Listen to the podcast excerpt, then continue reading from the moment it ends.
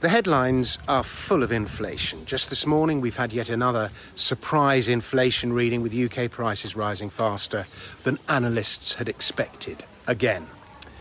And the asset class most readily associated with inflation in most investors' minds, commodities, has put in a blistering performance over the past year. And the question I'm asking myself at the moment is this Has the bull market in commodities topped? Oil says the commodity bull market is still on. But otherwise, it certainly feels like it might have. And the last few weeks have seen some pretty violent sell offs. Lumber, for example, one of the poster boys of the inflation narrative, has fallen in half, literally. And I ask myself, are these corrections marking the end of what was a pretty mighty bull market? Do we sell because the bear is here, or are they simply the, the slap in the face that bull markets tend to give you to shake you out of your positions? So let's do a quick review and find out. Now, oil is the commodity that's saying bull market most strongly. It's the most commod- important commodity of the lot, and it keeps grinding higher. Higher oil prices mean inflation even in the modern sense of the world. Uh, that is to say, higher prices, not money printing.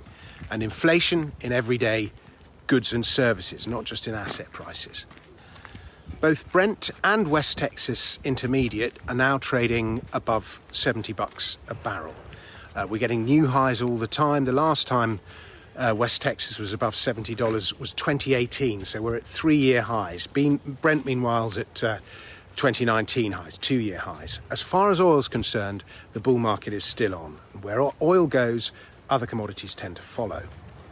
Natural gas, however, has run out of steam, if you'll excuse the dodgy metaphor. Um, it's at its 2020 highs. It looks like it's put in a, um, a double top. So that's a point for the bears, not a particularly significant one. Oil is more important. The metals, meanwhile, hmm, we look at them and we wince a little. The precious metals have quite definitely turned down. Gold's, gold's been making lower lows for three weeks now, and its recent rally petered out at the all important 1920 an ounce mark. And I say all important because that was the 2011 high that stood for.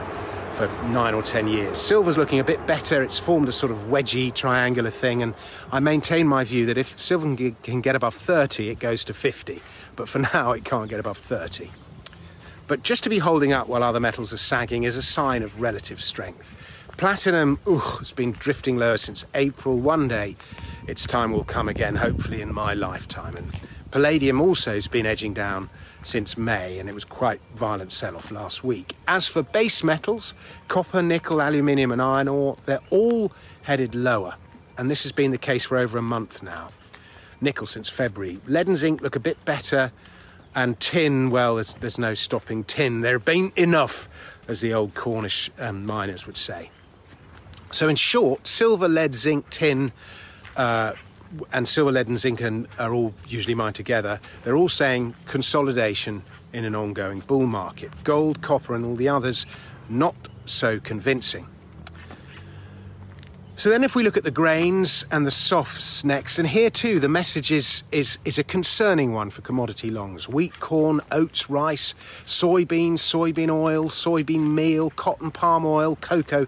They're all pretty much all of them in downtrends, having peaked a month or so ago at least. Some are worse than others. Cocoa's been in a downtrend since 2020. Sugar, coffee, lean hogs all look a bit better. They've had down weeks. Um, but that's on the back of many weeks of going up. So the message is mixed.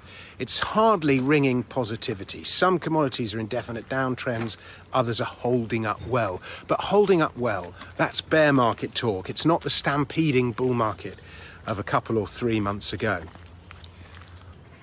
On the other side of the coin to all of these trades, we have the US dollar, which looks like it has put in a low, an almighty W bottom, and is now trending up. Commodities don't receive the same protection as the S&P 500, which is basically America's savings vehicle, or the UK housing market, which is the UK's. Authorities don't really mind if commodity prices fall. If the S&P is booming, it means the economy is doing well. If commodities are booming, it means inflation. The bond market, where yields peaked back in March, also seems to have rejected inflation fears. And I stress this all depends on your definition of inflation. But my hunch is that the US dollar rallies from here and that means a few more months of weakness ahead for commodities. That doesn't detract from the bigger story that metals in particular have suffered years of underinvestment, so there is a genuine shortage. But the speculative money that piled into commodities is nothing like as hot as it was. Now, am I interpreting this right?